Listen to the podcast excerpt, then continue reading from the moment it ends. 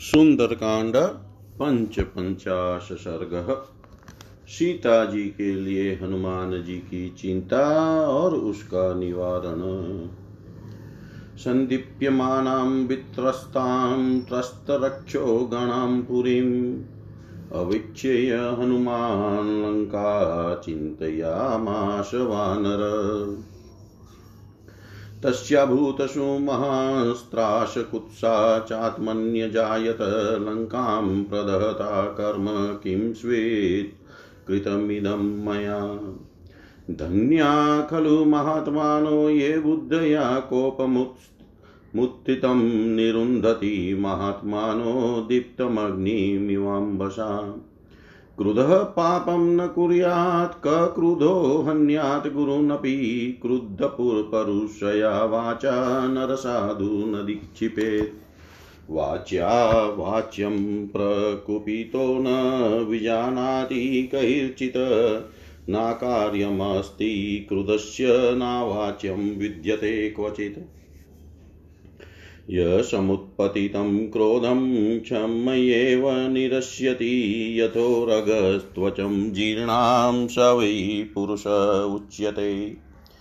दिगस्तु माँ सद्बुद्धिं निर्लजं पापकृत्तमम् अचिन्तयित्वा त्वां सीतामग्निदं स्वामि घातकम् यदि दग्धा त्वीयं सर्वानूनमार्यापि जानकी दग्धा तेन मया भर्तुहतं कार्यमजानत। यदर्थमयमारम्भस्तत्कार्यमवसादितं मया हि दत्ता लङ्कां न सीता परिरक्षिता। ईषत्कार्यमिदं कार्यं कृतमाशिन् संशय, तस्य क्रोधा विभूतेन मया मूलक्षय कृत विनष्टा जानकी व्यक्तं न हि अदग्ध प्रदृश्यते लङ्कायाः। कश्चिदे कश्चिदुदेशः सर्वां भस्मीकृता पुरी। यदि तद्विहतं कार्यं मया प्रज्ञा विपर्ययाति एव प्राणसन्न्यासो ममापि अद्य रोच्यते किमग्नौ निपत्ताम्यद्य आहोस्विदवडवामुखे शरीरमिह सत्त्वानां दद्मीं सागरवासिनां। कथं नो जीवता शक्यो मया द्रष्टुं हरीश्वर, तौ वा पुरुषशार्दूलो कार्यसर्वस्वघातिना। मया खलु तदेवेदं रोषदोषात् प्रदर्शितं प्रथितं त्रिषु लोकेषु कपित्वमनवस्थितम् दिगस्तु राजसम्भावमनीशमनवस्थितम् ईश्वरेणापि यदरागान्मया सीता न रक्षिता। विनिष्टायां तु सीतायां तावुभो विनशिष्यत तयो विनाशे सुग्रीवसबन्धु विनशिष्यति। एतदेव वच श्रुत्वा भरतो भ्रातृवत्सल धर्मात्मा शत्रुघ्न कथं च क्षयति जीवितुम्। इक्ष्वाकुवंशे धर्मिष्ठे गतेनाशं संशयं भविष्यन्ति प्रजा सर्वा शोकसन्तापपीडिता। तदहं भाग्यरहितो लुप्तधर्मार्थसङ्ग्रह रोषदोषपरितात्मा व्यक्तं लोकविनाशन। इति चिन्तयतस्तस्य निमित्तान्युपपेदिरै पूर्वमप्युपलब्धानि साक्षात् पुनरचिन्तयत्। अथवा चारु सर्वाङ्गी रक्षिताश्वेन तेजसा न नश्यस्य नशिष्यति कल्याणी नाग्निरग्नौ प्रवर्तते। न हि धर्मात्मनस्तस्य भार्याममिततेजस स्वचरित्रभिगुप्तां तां स्प्रष्टुमहरति पावक। नूनं रामप्रभावेन वेदेह्यां सुकृतेन च यन्मां दहनकर्माय नादद्वयवाहन। त्रयाणां भरतादीनां भा भ्रातॄणां देवता च य देवता च या रामस्य च मनकान्ता सा कथं विनशिष्यति? यद्वा दहनकर्मायं सर्वत्र प्रभुरव्यय न मे दहति लाङ्गूलं कथमार्यां प्रदक्ष्यति। पुनश्चा चिन्तयतः तत्र हनुमान् विस्मितस्तदा हिरण्यनाभस्य गिरिर्जलमध्ये प्रदर्शनम्। तप्सा सत्यवाक्येन्नन्यत्वा च भर्तरि यशो विनिदहेदग्निं न तामग्निः प्रदक्ष्यति। स तथा चिन्तयस्तत्र देव्या धर्मपरिग्रहं शुश्राव हनुमास्तत्र चारणानाम् आत्मनाम्। अहो खलु कृतं कर्म दुर्विग्राहं, हनुमता अग्निं विसृजितां तीक्ष्णं भीमं राक्षसद्मनि प्रपलया प्रपल्लायितरक्षस्त्रीबालवृद्धसमाकुला जनकोलाहलाद्माता क्रदन्ती विवाद्रिकन्दरै दग्धेयं नगरी लङ्का शाटप्राकारतोरणा जानकी न च दग्धेदि विस्मयोऽद्भुत एव च। इति शुश्राव वाचं तामृतोपमां, बभूव चास्य मनसो हर्षस्तत्कालसम्भव। स निमित्तेश्च दृष्टार्थै, कारणैश्च महागुणै, ऋषिवाक्यैश्च हनुमान् भवत प्रीतमानस। ततः कपि प्राप्तमनोरर्थार्थं, ततः कपि प्राप्तमनोरर्थास्तां क्षत्तां राजसुतां विदित्वा प्रत्यक्षतस्तां पुनरेव दृष्ट्वा प्रतिप्रयाणाय मतिं चकार। पतिप्रयाणाय मतिं चकार। वानरवीर हनुमान जी ने जब देखा कि सारी लंका पूरी जल रही है, वहाँ के निवासियों पर त्रास छा गया है और राक्षस गण अत्यंत भयभीत हो गए हैं। तब उनके मन में सीता के दग्ध होने की आशंका से बड़ी चिंता हुई। साथ ही उन पर महान त्रास छा गया। और उन्हें अपने प्रति घृणा सी होने लगी। वे मन ही मन कहने लगे, हाय, मैंने लंका को जलाते समय यह कैसा कुत्सित कर्म कर डाला। जो महामनस्वी महात्मा पुरुष उठे हुए कोप को अपनी बुद्धि के द्वारा उसी प्रकार रोक देते हैं जैसे साधारण लोग जल से प्रज्वलित अग्नि को शांत कर देते हैं, वे ही इस संसार में धन्य हैं। क्रोध से भर जाने पर कौन पुरुष पाप नहीं करता? क्रोध के वशीभूत हुआ मनुष्य गुरुजनों की भी हत्या कर सकता है।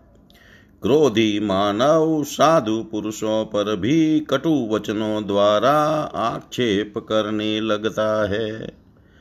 अधिक कुपित हुआ मनुष्य कभी इस बात का विचार नहीं करता कि मुँह से क्या कहना चाहिए और क्या नहीं। क्रोधी के लिए कोई ऐसा बुरा काम नहीं जिसे वह न कर सके और कोई ऐसी बुरी बात नहीं जिसे वह मुँह से न निकाल सके। जो हृदय में उत्पन्न हुए क्रोध को क्षमा के द्वारा उसी तरह निकाल देता है, जैसे सांप अपनी पुरानी कैंचुल को छेड़ देता, छोड़ देता है, वही पुरुष कहलाता है। मेरी बुद्धि बड़ी खोटी है, मैं निर्लज और महान पापाचारी हूँ। मैंने सीता की रक्षा का कोई विचार न करके लंका में आग लगा दी और इस तरह अपने स्वामी की भी हत्या कर डाली। मुझे धिक्कार है। यदि यह सारी लंका जल गई तो आर्या जानकी भी निश्चय ही उसमें दग्ध हो गई होगी। ऐसा करके मैंने अनजाने में अपने सार, अपने स्वामी का सारा काम ही चौपट कर डाला। जिस कार्य की सिद्धि के लिए यह सारा उद्योग किया गया था, वह कार्य ही मैंने नष्ट कर दिया, क्योंकि लंका जलाते समय मैंने सीता की रक्षा नहीं की। इसमें संदेह नहीं कि यह लंका दहन एक छोटा सा कार्य शेष रह गया था, जिसे मैंने पूर्ण किया, परंतु क्रोध से पागल होने के कारण मैंने श्री रामचंद्र जी के कार्य की तो जड़ ही काट डाली। लंका का कोई भी भाग ऐसा नहीं दिखाई देता जहाँ आग न लगी हो। सारी पूरी ही मैंने भस्म कर डाली है, अतः जान की नष्ट हो गई, यह बात स्वतः स्पष्ट हो जाती है।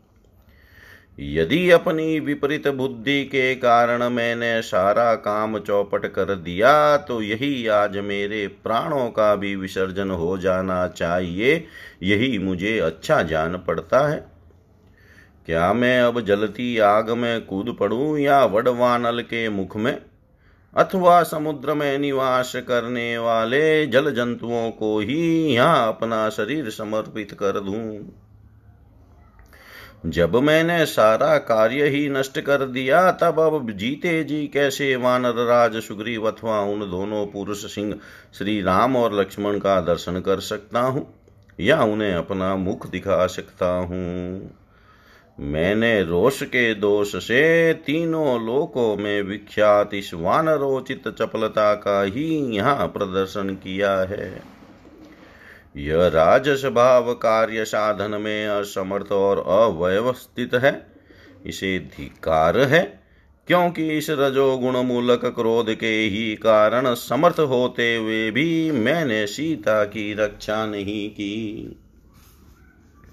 सीता के नष्ट हो जाने से वे दोनों भाई श्री राम और लक्ष्मण भी नष्ट हो जाएँगे। उन दोनों का नाश होने पर बाद बंधु बांधवों सहित सुग्रीव भी जीवित नहीं रहेंगे।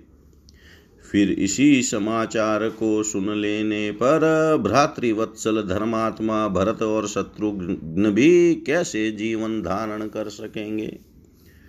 इस प्रकार धर्मनिष्ठ इक्ष्वाकु वंश के नष्ट हो जाने पर सारी प्रजा भी शोक संताप से पीड़ित हो जाएगी, इसमें संशय नहीं है। अतः सीता की रक्षा न करने के कारण मैंने धर्म और अर्थ के संग्रह को नष्ट कर दिया, अतएव मैं बड़ा भाग्यहीन हूँ। मेरा हृदय रोष दोष के वशीभूत हो गया है। इसलिए मैं अवश्य ही समस्त लोक का विनाशक हो गया हूँ। मुझे संपूर्ण जगत के विनाश के पाप का भागी होना पड़ेगा। इस प्रकार चिंता में पड़े हुए हनुमान जी को कई शुभ शकुन दिखाई पड़े, जिनके अच्छे फलों का वे पहले भी प्रत्यक्ष अनुभव कर चुके थे। अतः वे फिर इस प्रकार सोचने लगे। अथवा संभव है सर्वांग सुंदरी सीता अपने ही तेज से सुरक्षित हो। कल्याणी जनक नंदिनी का नाश कदापि नहीं होगा, क्योंकि आग आग को नहीं जलाती है। सीता अमित तेजस्वी धर्मात्मा भगवान श्री राम की पत्नी है। वे अपने चरित्र के बल से पातिव्रत्य के प्रभाव से सुरक्षित है, आग उन्हें छू भी नहीं सकती। अवश्य श्री राम के प्रभाव तथा विदेह नंदनी सीता के पुण्य बल से ही यह दाहक अग्नि मुझे नहीं जला सकी है।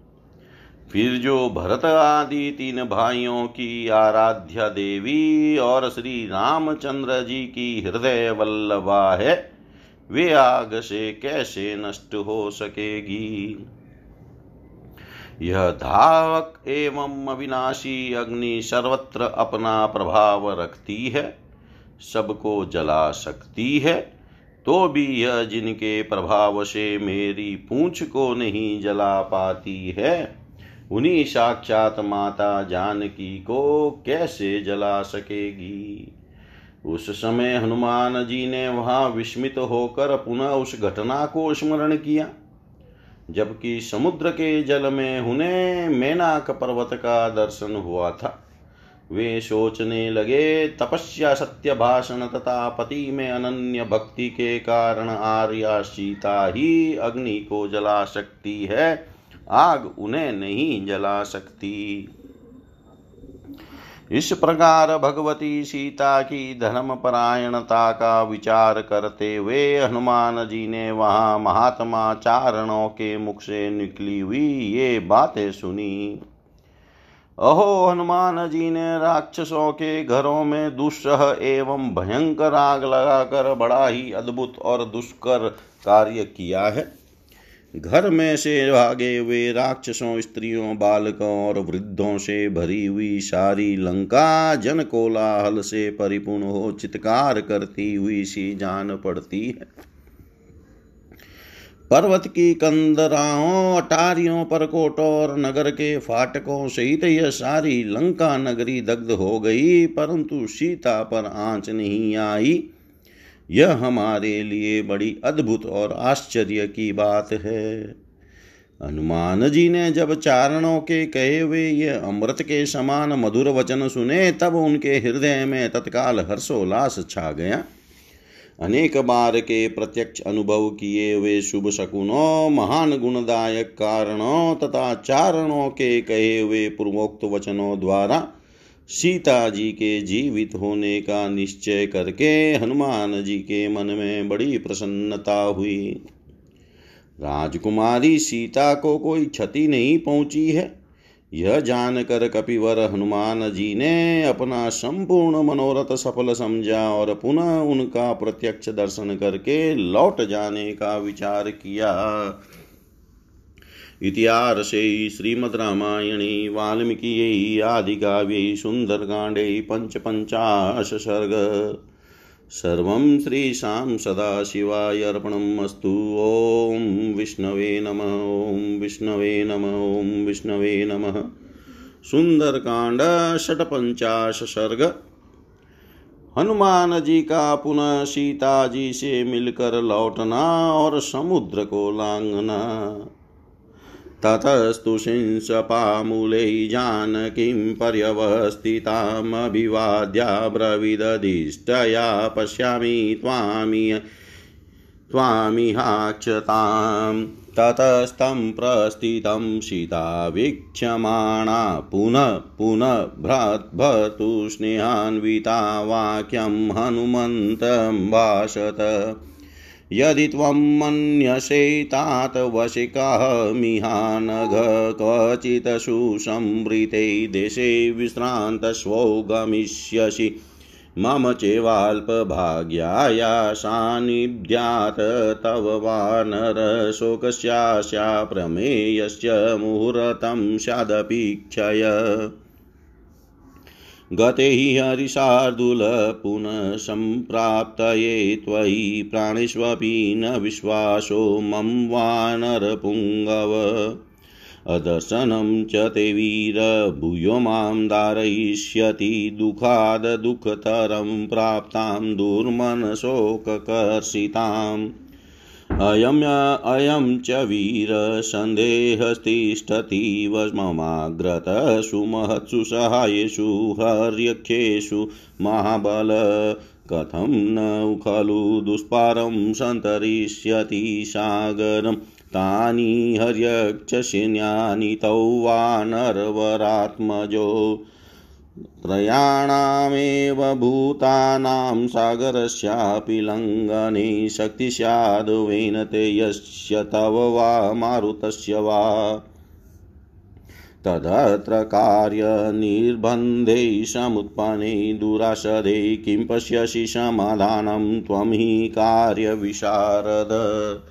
काममस्य त्वमेवेककार्यस्य परिसाधने पर्याप्तपरविरग्नयशस्यस्ते फलोदय। बलैस्तु सङ्कुलां कृत्वा लङ्कां परबलार्दन माँ नयेद्यति काकुतस्ततः तस्य सदृशं भवेत्। तदयथा तस्य विक्रान्तमनुरूपं महात्मन भवत्याः वशुरस्य तथा त्वमुपपादय तदतोपहितं वाक्यं प्रसृतं हेतुसहितं निशम्य हनुमान् वीरो वाक्यमुतरमब्रवीत् देवी हर्यक्षसेन्यानामीश्वर प्लवतां वर सुग्रीवसत्त्वसम्पन्नस्तवाते कृतनिश्चय। शवानरसहस्राणां कोटिभिरभिसंवृतक्षिप्रमेष्यति वेदेहि सुग्रीवप्लवगाधिप तौ च वीरो नरवरो सहितो रामलक्ष्मणौ आगम्य नगरीं लङ्कां सायकैविधि विधमिष्यत। सगणं राक्षसं हत्वा न चिराद रघुनन्दन, त्वामादाय वरारोहे स्वां पुरीं प्रति यास्यति। समाश्वसीः भद्रं ते भवत्वं कालकाङ्क्षिणी क्षिप्रं द्रक्ष्यसि रामेन्नियतं रावणं रणे नियते राक्षसेन्द्रै च सपुत्रामात्यबान्धवै त्वं समेष्यसि रामेण संसाकेनेव रोहिणी। क्षिप्रमेष्यति काकुतस्थो हर्यक्ष प्रवरैर्युत यस्ते युधि विजित्यारि चोकं व्यपनयिष्यति। एवमाश्वास्य वेदेहीं हनुमान् मारुतात्मज गमनाय मतिं कृत्वा वेदीमभ्यवादय राक्षसान् प्रवरान् हत्वा नाम विश्राव्य चात्मन समाश्वास्य च वेदेहीं दर्शयित्वा परं बलम्। नगरीमाकुलां कृत्वा वञ्चयित्वा च रावणं दर्शयित्वा बलं घोरं वेदैमभिवाद्य च प्रतिगन्तुं मनश्चक्रे पुनमध्येन सागरं ततः स कपिशार्दूलस्वामी सन्दर्शनोत्सुक आरुरोह गिरिश्रेष्ठमरिष्टमरिमर्दनं तुङ्गपद्मकजुष्टाभिनीलाभिवनराजिभिशोत्तरीयमिवाम्बोधे शृङ्गातरविलम्बिभिबोध्यमानमिव प्रीत्या दिवाकरकरै शुभै। उन्मिषन्तमिवोद्भूतैलोचनेरिव धातुभितौ या तौ यौधनीष्वनैन्मन्द्रै प्रादितमिव प्रपर्वतम्।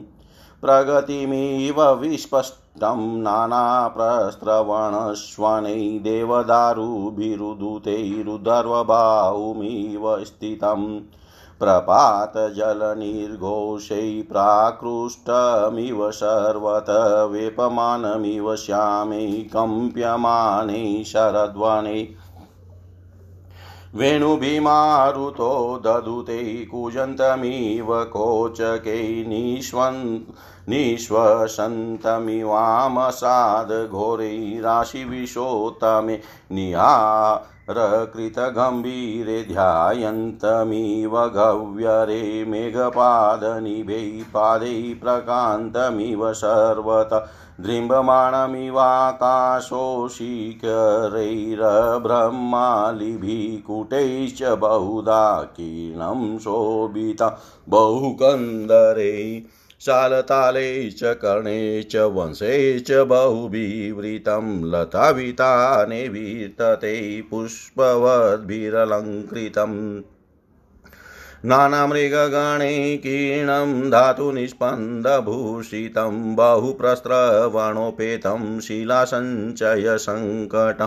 महर्षि यक्षगन्धर्वकिन्नर रोरगसेवितं लतापादपसंवादं सिंहाधिष्ठितकन्दरम् व्याघ्रादिभिषमाकीर्णं स्वादुमूलफलद्रुमं मारुरोहानिलसुतपर्वतं पल्वगौतम रामदर्शनशीघ्रेण प्रहर्षेणाभिचोदित पादतलक्रान्ता रम्येषु गिरिशानुषु सघोषा संशीर्यन्तशिलाश्चूणीकृतास्तत सतमारुह्यं शैलेन्द्रं वयवर्धत महाकपि दक्षिणादुत्तरं पारं प्रार्थयल्लवणाम्भस अधिरूयं ततो वीरपर्वतं पवनात्मज ददश सागरं भीमं भीमो रगा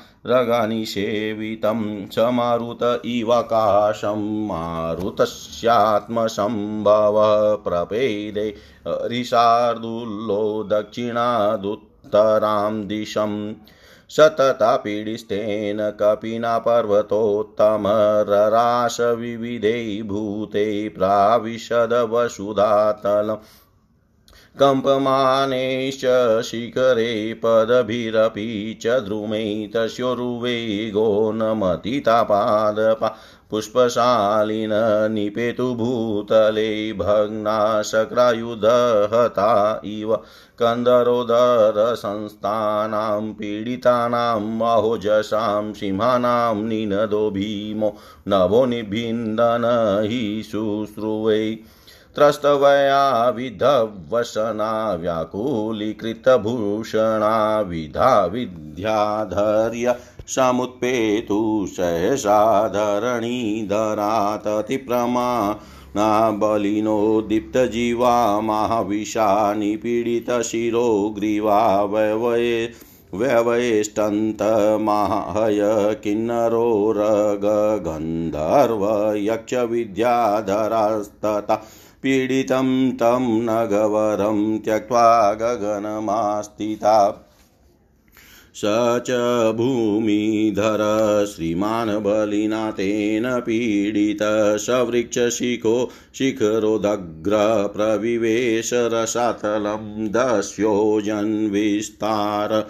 स्त्रीसन्ध्योजन्मुच्छ्रित धरण्यां समतां यात स बभुवधराधर सलिलङ्ग ईशुभीम् मम सलिलं लवणार्णवं कल्लोलाश्वालवैलान्तमुत्पपात नभोवरी कल्लोलाश्वालवैलान्तमुत्पपात नभोवरी तदनंतर हनुमान जी अशोक वृक्ष के नीचे बैठी हुई जानकी जी के पास गए और उन्हें प्रणाम करके बोले आर्य सौभाग्य की बात है कि इस समय मैं आपको सकुशल देख रहा हूँ। सीता अपने पति के स्नेह में डूबी हुई थी। वे हनुमान जी को प्रस्थान करने के लिए उद्यत जान उन्हें बारंबार देखती हुई बोली, तात, निष्पाप वानर वीर, यदि तुम उचित समझो तो एक दिन और यहाँ किसी गुप्त स्थान में ठहर जाओ। आज विश्राम करके कल चले जाना। वानर प्रवर तुम्हारे निकट रहने से मुझ मंद भागी। निका अपार शोक भी थोड़ी देर के लिए कम हो जाएगा। कपि श्रेष्ठ वानर शिरोमणे, जब तुम चले जाओगे, तब फिर तुम्हारे आने तक मेरे प्राण रहेंगे या नहीं, इसका कोई विश्वास नहीं है। वीर मुझ पर दुख पर दुख पड़ते गए हैं। मैं मानसिक शोक से दिन दिन दुबली होती जा रही हूँ। अब तुम्हारा दर्शन न होना मेरे हृदय को और भी विदीर्ण करता रहेगा। वीर मेरे सामने यह संदेह अभी तक बना ही हुआ है कि बड़े बड़े वानरों और रिक्षों के सहायक होने पर भी महाबली सुग्रीव इस दुर्लंघ्य समुद्र को कैसे पार करेंगे? उनकी सेना के वे वानर और भालू तथा वे दोनों राजकुमार श्री राम और लक्ष्मण भी इस महासागर को कैसे लांग सकेंगे? तीन ही प्राणियों में इस समुद्र को लांगने की शक्ति है।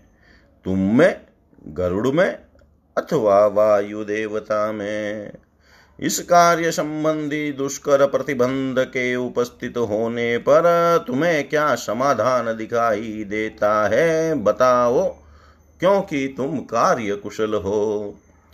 शत्रु वीरों का संहार करने वाले कपि श्रेष्ठ, इसमें संदेह नहीं कि इस कार्य को सिद्ध करने में तुम अकेले ही पूर्ण समर्थ हो। परंतु तुम्हारे द्वारा जो विजय रूप फल की प्राप्ति होगी, उससे तुम्हारा ही यश बढ़ेगा, भगवान श्री राम का नहीं। परंतु शत्रु सेना को पीड़े, पीड़ा देने वाले श्री रामचंद्र जी यदि लंका को अपनी सेना से पद दलित करके मुझे यहाँ से ले चले तो वह उनके योग्य पराक्रम होगा। अतः तुम ऐसा उपाय करो जिससे युद्धवीर महात्मा श्री रामचंद्र जी का उनके योग्य पराक्रम प्रकट हो।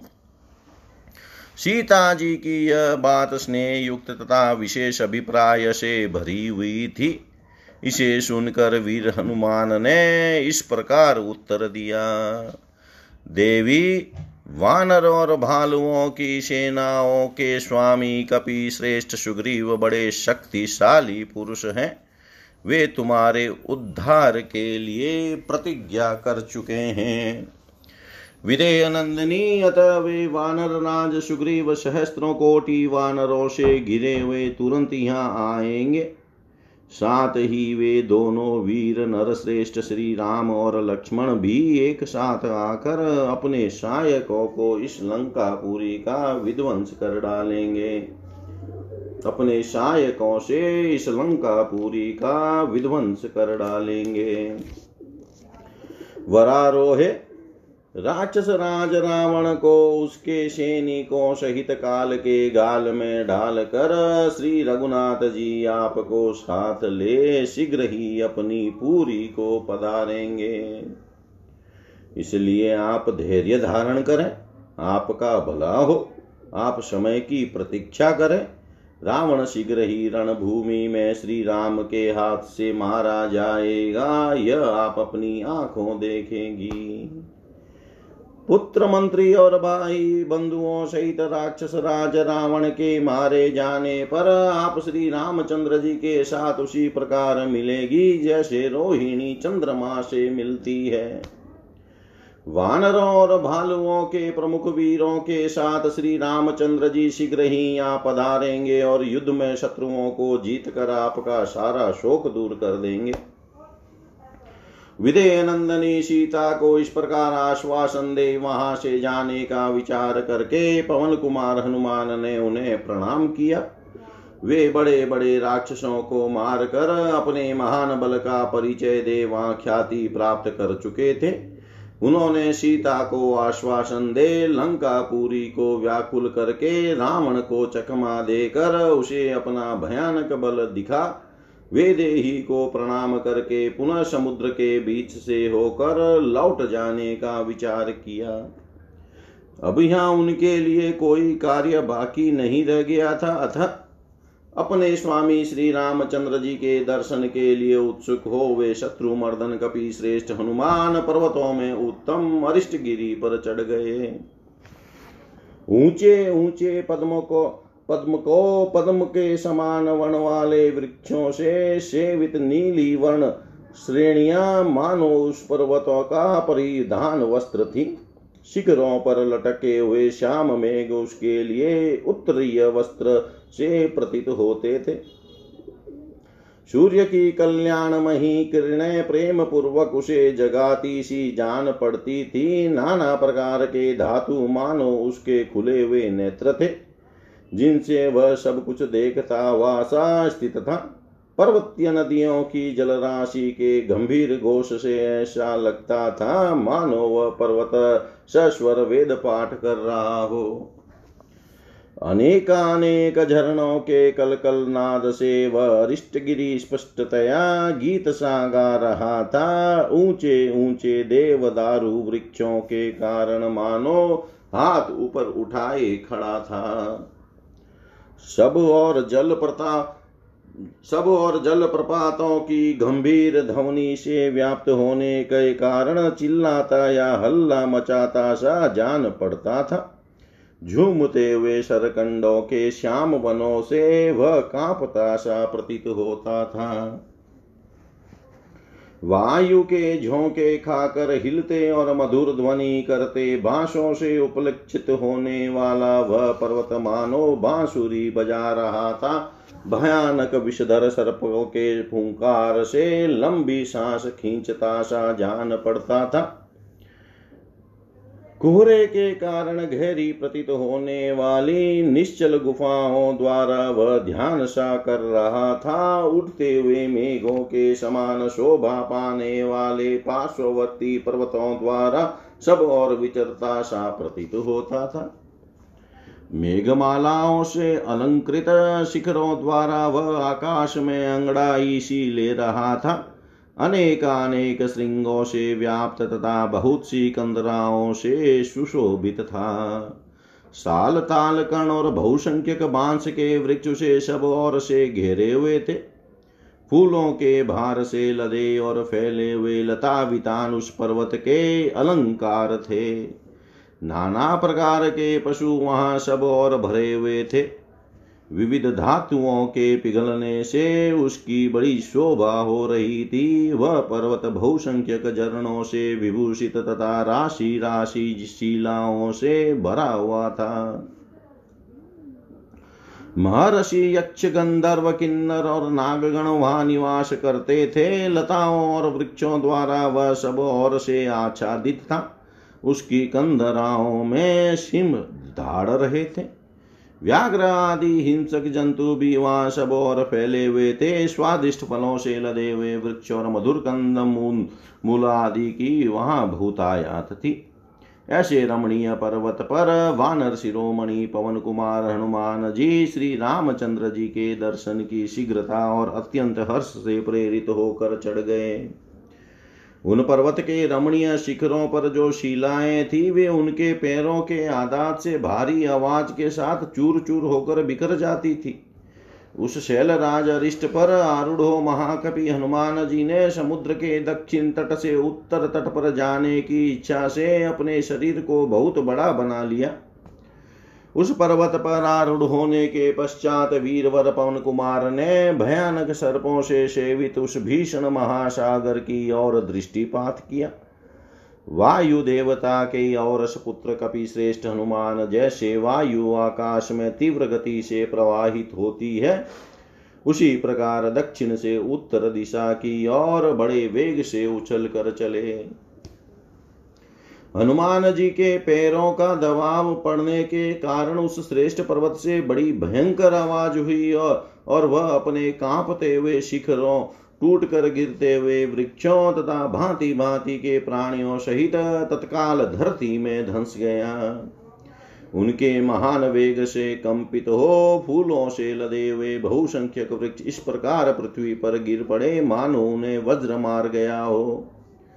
उस समय उस पर्वत की कंदराओं में रहकर दबे हुए महाबली सिंहों का भयंकर नाद आकाश को फाड़ता वासा सुनाई दे रहा था। भय के कारण जिनके वस्त्र ढीले पड़ गए थे और आभूषण उलट पुलट पलट गए थे, वे विद्याधरी या सहसा उस पर्वत से ऊपर की ओर उड़ चली। बड़े बड़े आकार और चमकीली जीभ वाले महाविशेले बलवान सर्प अपने फण तथा गले को दबाकर कुंडलाकार हो गए। किन्नर, नाग, गंधर्व, यक्ष और विद्याधर उस धंसते हुए पर्वत को छोड़कर आकाश में स्थित हो गए। बलवान हनुमान जी के वेग से दबकर वह शोभाशाली महीधर वृक्षों और ऊँचे शिखरों सहित रसातल में चला गया।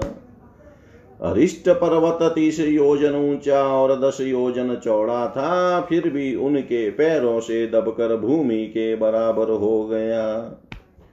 जिसकी ऊँची ऊँची तरंगे उठकर अपने किनारों का चुम्बन करती थी, उस खारे पानी के भयानक समुद्र को लीला पूर्वक लांग जाने की इच्छा से हनुमान जी आकाश में उड़ चले। त्यार से श्रीमद रामायणे वाल्मीकि आदि काव्य सुन्दरकाण्डे षट्पञ्चाश सर्ग सर्वं श्रीशां सदाशिवाय अर्पणम् अस्तु ॐ विष्णवे नम, ॐ विष्णवे नम, ॐ विष्णवे नमः।